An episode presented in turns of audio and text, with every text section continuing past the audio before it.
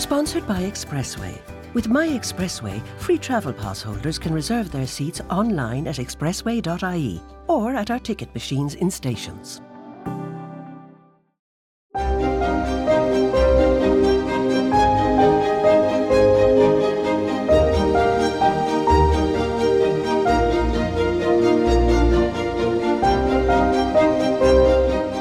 Hello and welcome to Irish GenPod. My name is Paul Gorry, and during the series, I'm chatting with people who are involved in various ways in Irish genealogy. I'm in County Waterford to meet someone I've known for over 40 years. Julian Walton is a renowned genealogist who has contributed greatly to the field. In 2021, he was the recipient of the Wallace Clare Award. Hello, Julian, and thank you very much for talking to me. Lovely to meet you again. Thank you very much for having me, Paul. Great to see you. The Wallace Clare Award. People, hopefully, there are people abroad listening to this as well, uh, but they might not know what the Wallace Clare Award is. It was started in 2020 by the Irish Genealogical Research Society, which we call the IGRS, and it's for um, basically lifetime achievement, I suppose, people who have contributed greatly to Irish genealogy worldwide. The first year, there were four recipients from various uh, places around the world. And thereafter, it's being presented to one person each year. So in the second year, Julian was the uh, recipient. Um, I suppose you could tell us why it's called the Wallace Clare Award. It's named from Father Wallace Clare, who was um, an English priest of Irish descent who established the Irish Genealogical Research Society um, in London in the 1930s. And he died in 1963, which really was before I became involved with the society. So I never met him, but I my, my, my genealogical Bible in the early stages was his Simple Guide to Irish Genealogy, as revised in 1966, I think, later by Rosemary Folliott. Mm-hmm, mm-hmm. Yes, uh, it, it was really the first guidebook on Irish was, genealogy. There was nothing before then. Mm-hmm. Yeah. Interesting, though, how genealogy has changed down the years. Um, on the um, cover of Wallace Clare's Irish genealogy guidebook was a, a picture, and it showed a man, a gentleman, in his library. Uh, with two children, a little boy and a little girl, at his knees, and he was expounding to them their genealogy. Um, genealogy is mainly for men, and it's for gentlemen of property. now we realise, of course, genealogy is for everybody, and how that has changed, and I think a good job too. Oh, absolutely, yes. Um, you've had a long association with genealogy. Uh, how did you get involved in the first place? Um, that's a very difficult question to answer because I've always been interested in genealogy. As a small boy, I was compiling genealogical trees, um, and I was sent to boarding school in England, so we had to learn all about the kings and queens, and I was drawing family trees of them. And I got interested in ancient Egypt, and I was drawing up family trees of pharaohs and God knows what else. And then in my teens, I got the project of writing a book on the castles of County Waterford. And of course, that brought me into the family histories of local families, mostly ancient ones, Powers, Fitzgeralds, and so on. And in, in, in this project, I wouldn't really have got anywhere at all had it not been for the help of several people. Uh, one was Father T.J. Welsh of Cork, and the other was Basil O'Connell. Oh, yes. You remember Basil? I, I don't remember Basil O'Connell, but I know his name. Yes. Um, Basil was a, actually a retired police officer, and policing and genealogy go very well together. um, and he worked in a rather informal capacity, so far as I could see, for the Genealogical Office and for the National Library. Mm-hmm. But he had compiled a vast, what we would call a database nowadays, of Munster families of the 18th century. He was a great character and he gave me enormous encouragement, opened doors to me, brought me to the National Library, to the Genealogical Office, and he was my first real mentor to whom I owe a great deal. That's interesting. I, I, I didn't know that you knew him. Mm-hmm, yeah. yeah. I, I know him uh, through the history of, of the genealogical office. Yes. You know, he was. I worked for the genealogical office I myself, yeah. and um, he was long gone at that stage. Mm. But people like Rosemary Folliott were still there, and um, Yes. yeah, that's Yeah, Basil always said you should never get emotionally involved with your clients. and what did he do? He fell in love with an American lady for whom he was doing genealogical research, went off to America, married her, and was never seen again, alas. um, that's uh, an interesting um, yeah. Uh, his- development for yeah, genealogy. All his papers are now in a US archive somewhere, right. University of Alabama or somewhere. Um, when did you first join the Irish, well, the IGRS? But we better say the Irish Genealogical Research Society for a while, anyway. Yeah. The person who brought me into the society was my step cousin, if there is such a thing, Colonel Hubert Galway. Oh yes, Mhm. And you remember Hubert? I do. Um, Hubert had been involved in and interested in genealogy for many, many years. He was a serving officer during the war, he was a prisoner of war, and then afterwards he remained a professional soldier. And it wasn't really until he retired from the army in 1959 and came back to County Waterford to live that I got to know him. He was a mine of information. Um, he had a sort of military approach to genealogy. You didn't get away with any nonsense. Nothing was fake. He hated fakes, fake information, and fake people. And he drilled me thoroughly in gene- genealogy. He took over the editorship of the Irish Genealogist and edited it very successfully until his sudden death in 1983. So it was through him that I became involved with the society. Um, I found myself on the editorial committee. And while the society was London based and the council was in London, meetings were held in London, Hubert felt, as did several other members who lived in Ireland, we should be having some meetings in Ireland. And he used to uh, bring together, quite informally, a group of members of the society who lived in Ireland, and we would have meetings in Dublin, which somebody would give a lecture, and we'd then discuss it. And it was a social occasion too, a way of meeting each other. Uh, were they always held in Boswells? They were generally held in Boswells, yes. Uh, well, when I first got involved in genealogy outside of my own little brain, um, it, Boswells was where the IGRS um, it was sort of informal. It wasn't a, a branch as such That's at that right. stage. Yes, it was purely informal, but it was through those meetings that I got to meet other people who had similar interests and who were able to give me an, enormous amount of assistance as well as friendship down the years. Um, one was uh, Nora O'Sullivan, whose knowledge of um, Irish families of the 16th, 17th century, and particularly the wild geese, was unique.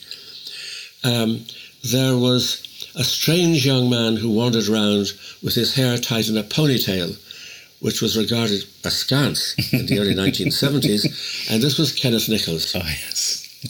And Kenneth had a, a, a unique knowledge of Irish medieval families and sources. And it was through Kenneth and Hubert Galway that I got involved in research on the Marquis of Waterford's archives in Curraghmore.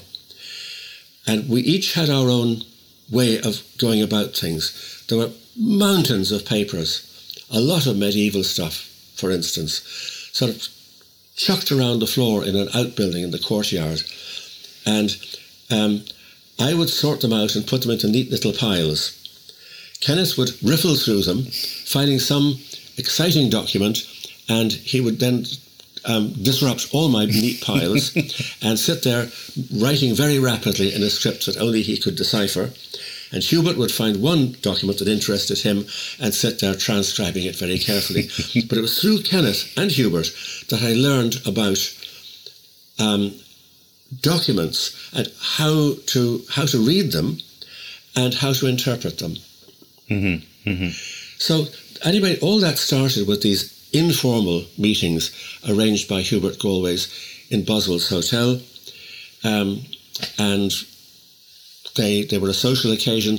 They enabled members of the society to come together who otherwise mightn't have met each other at all. Mm-hmm, mm-hmm. Well, that was my first introduction to a group of genealogists. Yeah. Was mm-hmm. that it was Alita Dushek who was That's working right. yes, for Alita, the yes, yeah. she was working for the um, for the genealogical yeah. office as well, and she sort of took me by the hand. I was uh, mm. 19 at the time, mm-hmm. I think, and uh, she introduced me to you, and yes, I, I, joined the society, mm. and you know, it was it, it was wonderful to meet a whole group of people who were who were who were interested in genealogy, which is something I was doing on my yes. own for quite a long mm. time as a teenager before I worked yeah. for the GO.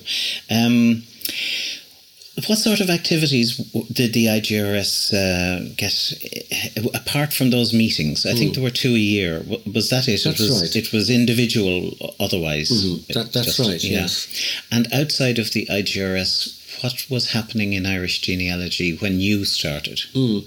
Let me think. Well, um, you had activities centred on the genealogical office. Gerard Slevin was uh, quite a, a, motivator in, in, in that way. Um, um, and there, were a, a, there was a small number of professional genealogists. You mentioned Rosemary Folliott, mm-hmm. who was um, perhaps the, the, the, leading and certainly the most vibrant member of the group. Um, Eric McAuliffe, who became quite a friend of mine, uh, Roy O'Kenny Lynch, um, and several others. But apart from them, there was really very little going on in Irish genealogy, I think, at the time. Mm-hmm. Mm-hmm. Yeah, it was when uh, Roots came on television in the 1970s, I think 1975 right. or something like that. Mm. And when I uh, got taken on as a freelance researcher by the Genealogical Office, um, they had a backlog of inquiries and it was all generated by mm-hmm. Roots. Before that, it was very, very um, sedate or whatever. Um, so in the late seventies it started, but even still at that time, mm. it it was uh, there wasn't an awful lot of activity mm. um, outside of the outside of the IGRS. It was yeah, the only society to join at yes. that time. Then Rosemary founded the Irish Ancestor, which was a mm, the magazine, um, sort of companion journal journal to to the Irish gene- genealogist. Um, I think it's fair to say that it focused more on 18th, 19th century sources and families, particularly Munster based and Protestant based, whereas the Irish genealogist um, covered medieval stuff um, and source material and, and, and so on. But uh, that ran from what 1972 until 1986 when the recession more or less forced it out of business.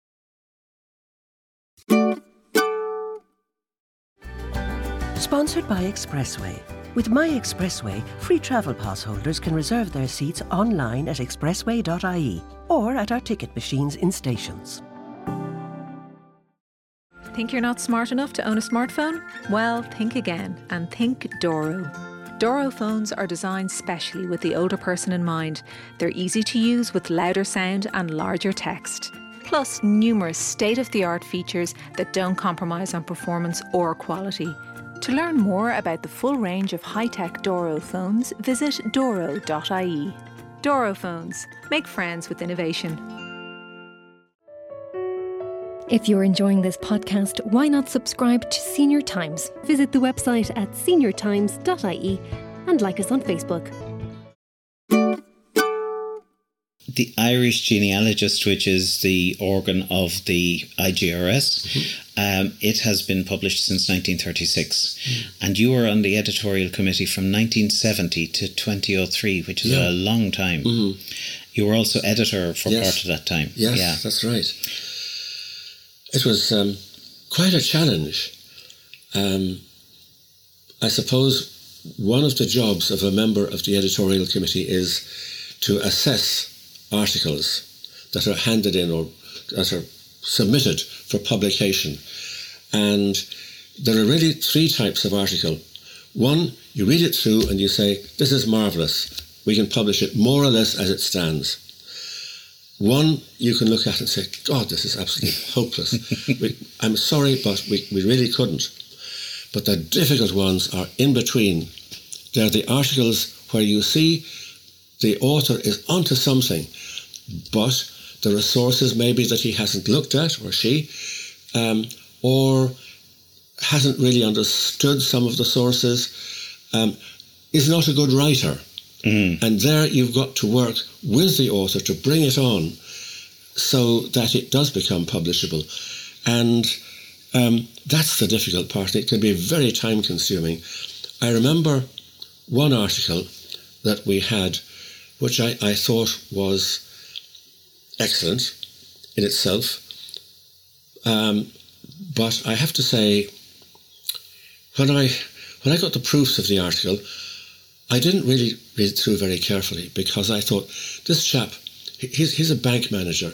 He knows about how to write English carefully. Mm-hmm. When the final proofs came through, I was horrified, and I corrected every page red markings, commas where there should be full stops, full stops where there should be commas, capitals, and so on. I brought it back to our printer, who stared at it in horror and said, Mr. Walton, this is not a proof, this is a pepper pot. They're the difficult ones, where you have to work with the author and with his, his or her permission and try and make the put, bring the article up to the standard that you that you expect. Mm-hmm, mm-hmm. Well, uh, the the Irish genealogist is a is a major.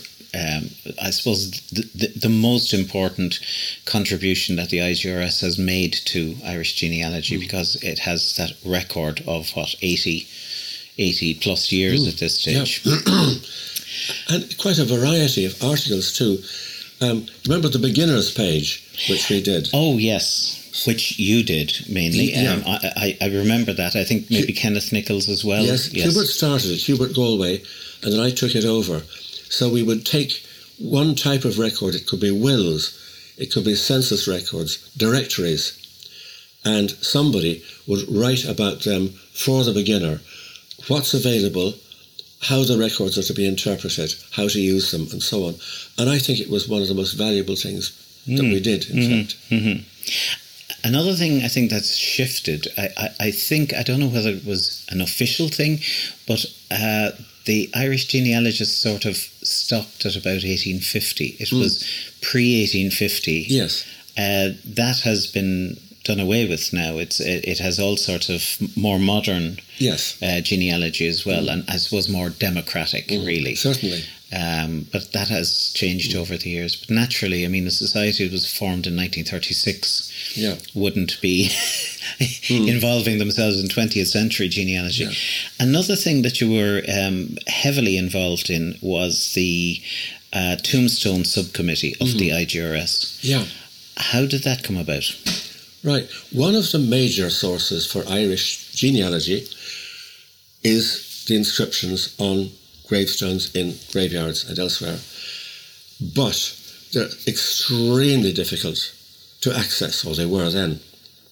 And at a meeting of the uh, one of these informal meetings of the society, Gerard Slevin, the chief herald, pointed out the significance of tombstone inscriptions and suggested appointing a committee to see what work was being done throughout the country. Could we coordinate the work being different done being done in different parts of the country, establish an archive maybe? So uh, the committee was set up. Uh, Gerard chaired it, and we used to have the meetings in his house. And uh, I was on the committee. I acted as secretary. Uh, we had Eric McAuliffe, but above all, Brian Cantwell. Brian Cantwell. Brian yes. had done phenomenal work in recording. Um, Wicklow, he, his cut-off date was 1880, mm-hmm. and well, you've got the, the, the commencement of civil registration in 1864, births, marriages, deaths. So he reckoned by 1880, really, the burials at least the deaths should all be recorded. Mm-hmm. Now, later we extended that to 1900. Um, he did every graveyard with pre 1880 inscriptions in County Wicklow, then moved on to County Wexford, did some in South County Dublin. Mm-hmm, mm-hmm. um, I worked with Eric McAuliffe in the Dublin City area. Uh, we didn't just do graveyards, we did the inscriptions on coffin plates in the vaults of St Andrew's Church, Westland Row. I Which gave wondered, us both nightmares. I wondered about that because I Yeah. mean I, I've seen them in the Irish genealogist, Yes. but um, I didn't even think such things existed. yeah. Yeah, Um, Westland Row was a very important um, Catholic church uh, in the 19th century, and some very important Catholic families were buried there, including the family of Sir Bernard Burke and his father, uh, the creators of Burke's the Gentry and Burke's Peerage. Um, so I can, I think I can say I've got closer to Sir Bernard Burke and his family than anybody else ever has living. um, and we did the vaults under um, uh, the Adam and Eve Church as well. Um, and I was doing the inscriptions in East Waterford graveyards. I started from where I was living and when I, I covered all the old graveyards of East Waterford, typed it all up. Of course, there was other work going on in different parts of the country, notably um, Dr. Richard Clarke in Ulster. His yes. work was being published by the Ulster Historical Foundation. A group of indomitable old ladies in Kilkenny were recording wonderful graveyards there, and other parts of the country as well. Um, and we tried to get copies of all the work that had been done for our archive, which we did. We set it up, and the only failure we had was with County Cork, um, where so many graveyards, I mean, a colossal amount of inscriptions, had been copied by uh, Richard Henchion, but he was not going to hand over his material to any art. I would sooner burn them, he said, than hand them up to anything in Dublin. Well, I remember they were in uh, a cupboard in Yes, uh, the that's genealogical office when it when it was back in Kildare Street, Hmm. and um, I think when when the project came to publish them, Hmm. um, they were dug out there. So I hope all of them were, were there. That should have been. yeah. I think so. I think so. Yeah. So that was published in uh, 2000, sort of Millennium Mm-hmm. Yeah. Project. hmm So yeah, I have the two volumes at home, and Right. uh, they're very, very valuable. Hmm. And of course, Brian Cantwell's material is not in that, but i- it's unbelievable what that man did in yeah. Wicklow. Single-handed. Yeah. He would not work any, with anybody else. Yeah. Another thing too that Brian did for me was he, he gave a lecture on his work to us, and he had oh yes, in addition to Wicklow and Wexford, he'd worked in County Clare as well.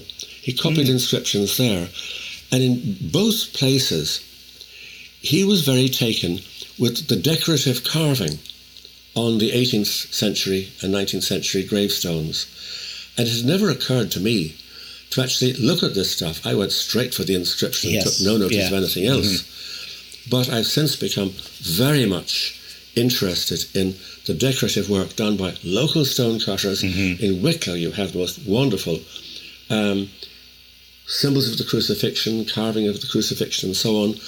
Um, Chris Corlett has actually published a, right. a volume on yes. that. Yes. yes, I Mhm. have it. Yeah, very useful. Yeah, now, a, a- lot of people who are involved now in gravestone Hmm. uh, uh, transcription. that is a major part of what they Yeah. do. I, I would, I'd be like you. I'd be just going straight for the for the inscription. Yeah. But it's, it's so important because they are liable to corrosion, to destruction. Um, I was looking at a local graveyard, Clonegam, which is the graveyard of, of Curraghmore, the Marquis of Waterford's parish. And I had photographed some of the tombstones in the late 1970s. And the deterioration in the last 40 years or so has been quite alarming. So I think we, we were doing a good job. Oh yeah, absolutely. I, I I have to say when um, the Irish Family History Foundation was formed, first of all, and they started indexing parish registers, I was thinking, I know the funding for it was, you know, it was easier to do parish registers than to do gravestone inscriptions, but I really felt it would have been very valuable if they had done that then. Yeah. As you say, you know, uh, 20, 30 years will make a huge difference to a, a, a gravestone. Now, I just want to ask you about the establishment of the uh, Ireland branch of the IGRS in 1986, which I was involved at that stage. Mm. I was hmm. actually on the committee with you, but you were the chairman. Yeah. Why did that happen? I, was it something to do with a a hike in the in the um, annual subscription or something like that, and people decided, oh, we need more than this? Well, I'd forgotten that element of it. I must say. Um, the, these meetings were always summoned by Hubert Galway, who presided at them, not always chairing them. We had Gerard Slevin, we had um, uh, Dr. MacLysaght, the mm. doyen of Irish mm. surname study. Um, but Hubert died very suddenly in 1983, and I was sort of landed with carrying on with this. But a group of us felt we we needed a more formal structure for members living in Ireland because the society's base was in London. So the branch was set up. Um, Dermot Blunden was very much involved. Yes. um, I think secretary and, and, possibly treasurer as well. And um, it, it enabled us to summon regular meetings, go on outings to various places, um, expeditions to archives. I remember one to the the, the, the, the, Jewish Museum and Archive in Dublin, mm-hmm, for mm-hmm. instance, um, which was all very interesting, and it really expanded the work of the society. Um, I know the society has changed a, a, tremendous amount since those days, but I do remember going over to a council meeting in London in the, I would think, mid 80s perhaps. Mm-hmm. Um, it was held in a hotel, I think, and um, we had a very learned lecture about the origins of the human race. And there was a discussion on that. The Marquis of Ormond presiding. And I felt this has got nothing to do with Irish genealogy at all. and I thought, any other business came up, and I said, well, there's one thing I'd like to say that there's a, a new project being started in Ireland which is to use computers, you've heard of computers, for indexing parish registers.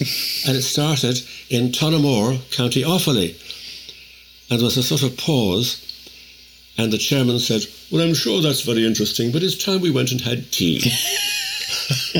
so that was that. anyway, that was then. Things have changed a lot since then. I had a similar experience with the IGRS. It was my first ever time to go to a to one of the the, the societies organize um, um, meetings in mm. London, as opposed to the Ireland branch. And I remember asking. I can't remember what it was I asked, but I got that sort of yeah.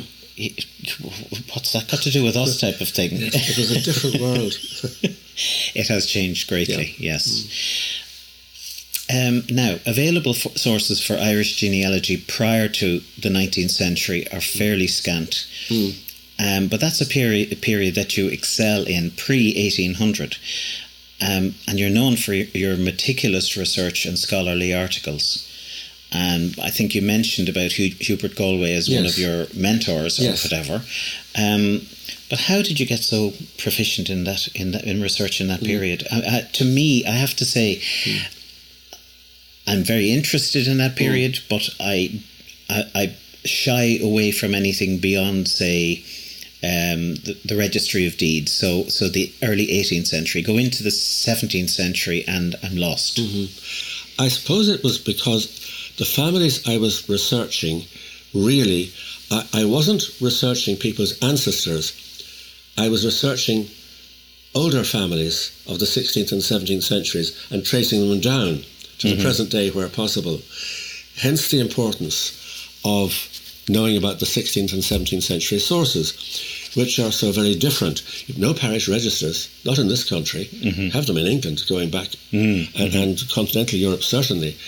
Um, and but what, what, you do, it's, it's mainly um, wars, rebellions, and confiscations that generate records. Um, so you, have got the, the civil survey, this magnificent record of um, who owned what in 1641 and what was on the land. Uh, books of survey and distribution, what happened to the land, who got it. Mm-hmm. um, down survey with the maps. And then you've got records of um, deaths. Um, the government in Dublin needed to know when a landowner or a person of property anyway died, who was the heir? Because if the heir was a minor, they would take the land and very kindly look after it for him until he came of age. But he had to try and claim it back. So, hence the Inquisitions, Inquisitions post mortem, um, which was, and they give very precise details of e- each uh, townland, and they tell you who died and when and who was the heir. And the funeral entries, they Yes. cover a very short period from what, six, 1560 to 1640 if you're lucky.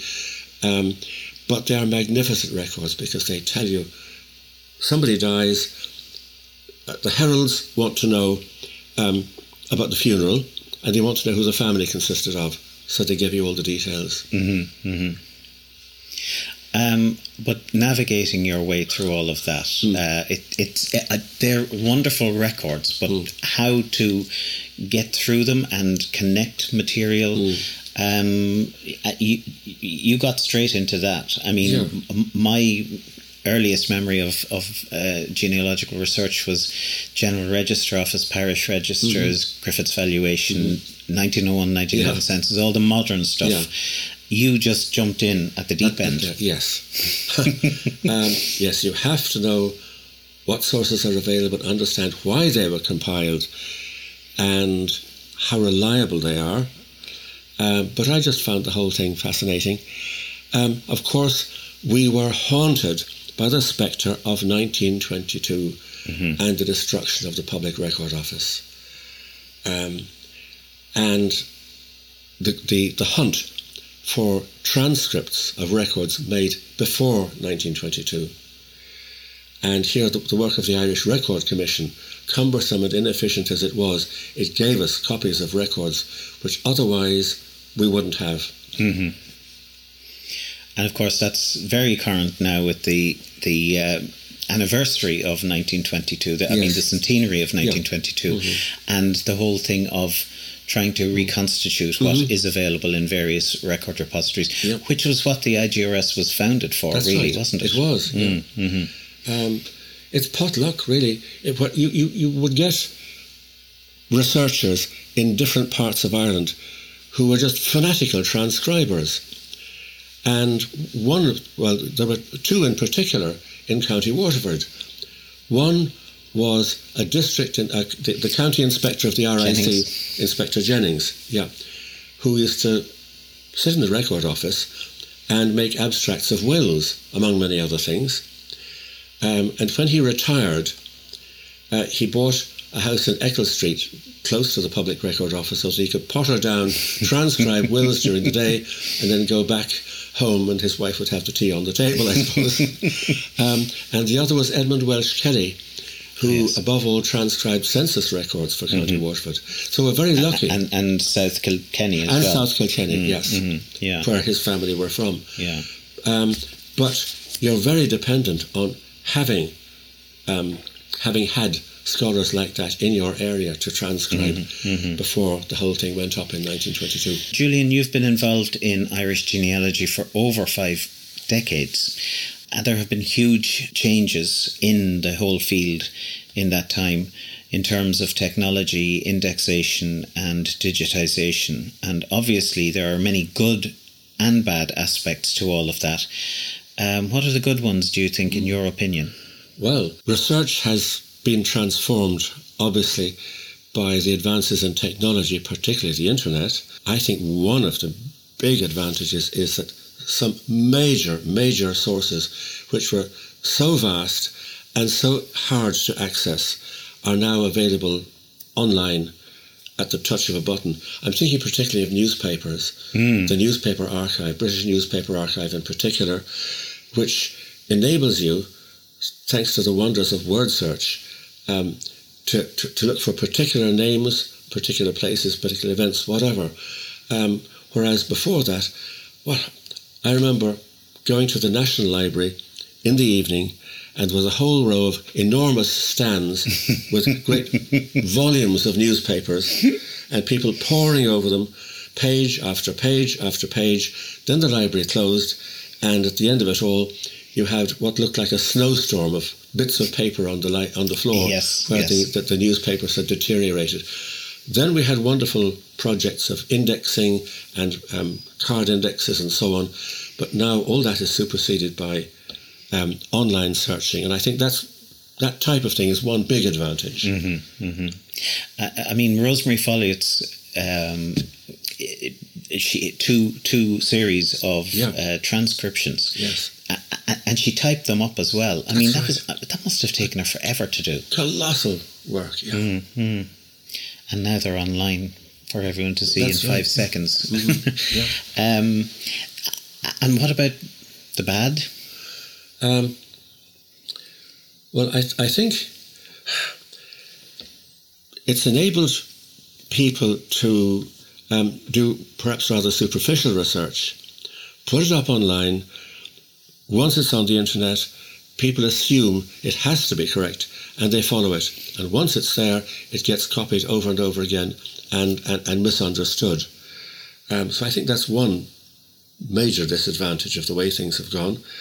Um, the, also, I feel there isn't the same ex- excitement in genealogy. you know, through all the hard work, all the slog work of going around to chat up cantankerous parish priests so that you could get their signature on a, a letter allowing you to use a mag- m- microfilm in the National Library, um, that was hard work.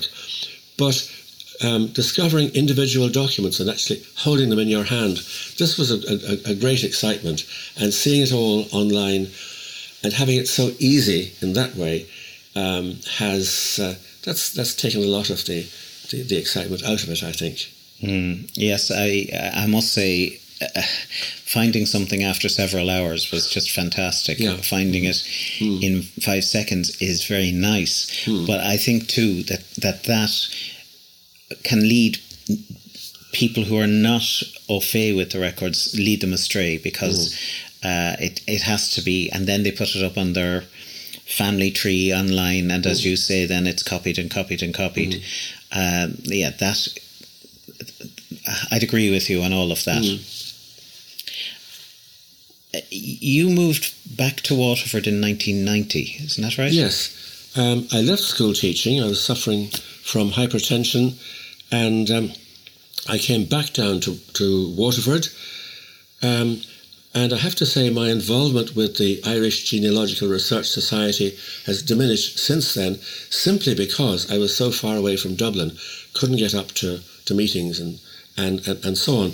Um, but I, I worked for uh, the Waterford Heritage Genealogical Survey, um, which had been set up as part of the Irish Genealogical Project to cover the genealogical records for the Diocese of Waterford and Lismore and to carry out professional searches for, for clients. Now, I was allocated the Church of Ireland records and I did some searches for um, clients that had applied to us. I also had the job, and it was a very exciting one, of going around and trying to uh, locate Church of Ireland registers in different parts of the of the diocese and get permission for us to borrow them, copy them, and return them so that we could put them onto our computer index and have them instantly searchable. And that was fantastic. I found um, in some cases, Clonmel in particular, the, the group of Clonmel parishes, the rector there, Ian Knox, had kept the registers very closely to hand and he had typed out a lot of them and, and he knew them int- intimately. Um, the records in um, Fidown, Piltown area in South Kilkenny, which covered part of Waterford as well, totally different story. They were scattered everywhere. Um, the rector told me he'd been to a conference in Ferns, and in the library there he found a missing register from Waterford. Um, you never knew quite what would turn up anywhere, but that that that was my other main function in um, Waterford Heritage Survey, and then we were given the task of conserving and cataloguing the library of um, Waterford Church of Ireland Cathedral, and that took me off on a rather different tack. Mm-hmm. And it led to my being employed in the library at University College Cork, doing the same sort of jobs there on the older printed books. But that was sort of bringing me away from genealogy and onto right. other things. Mm-hmm. Mm-hmm. And you uh, presented a, a, weekly history program on local radio in radio in Waterford. Uh, w WLR FM, mm-hmm. yes, Waterford Local Radio FM. Yeah, uh, that started in a very casual sort of way. My next door neighbour at the time, um, he presented a country and western program in the middle of the night, and he thought, I need something to break up all this stuff, and a little bit of local history would be useful. And he suggested an on this day type program, just a couple of minutes. So I, we started recording, and to my astonishment, well, I, I, you know I thought anyone who's interested in history will be asleep. And anyone who's listening to the program won't be interested in history, so I'll get away with it. But it proved immensely popular. Then it was on the breakfast program, then lunchtime. It ended up being broadcast four times a day and running wow. six days a week. Wow quite an ordeal to keep it going. Mm-hmm. Something that happened relating to Waterford on this particular day. And we started in March of 1994 and it ran for nearly 19 years. Wow. Gosh. um, it was fun to do, but it was a challenge. But I think while a lot of the research obviously had to be rather superficial, it aroused an interest in local history amongst people who perhaps didn't realise they had any history. Mm-hmm. Mm-hmm. Not just in Waterford itself, but all around the county. People in obscure rural places who suddenly found that they actually did have a history. And um, it, uh, it, it really sort of, I think it's, it sparked an interest which wasn't there before and has lasted ever since. Mm. And obviously, it, there, there, there was huge uh, it was hugely popular because 19 years. Yeah. Um, and then we produced two volumes based on the On This Day series. We produced, we published 3,000 copies of the first volume. That's sold out. And 2,000 of the second volumes, which is almost sold out. Yeah. But it, it, it was. Mm. And, and the, the voice, I still meet people who say, "Oh, I know that voice anywhere," which is a little bit daunting. You have to be very careful what you say to strangers. Well, unfortunately, we we'll just have to leave it there. I'd love to talk more to you. It's it's been really enjoyable, and it's lovely to see you again, Paul, Julian. Thank you very much. I've enjoyed talking to you, and we'll keep in touch. Yes, see absolutely. you again soon. Yeah. Thank you. Right. Well, that's all for this episode of Irish Gen Pod. I hope you enjoyed it and that you'll join me again next time.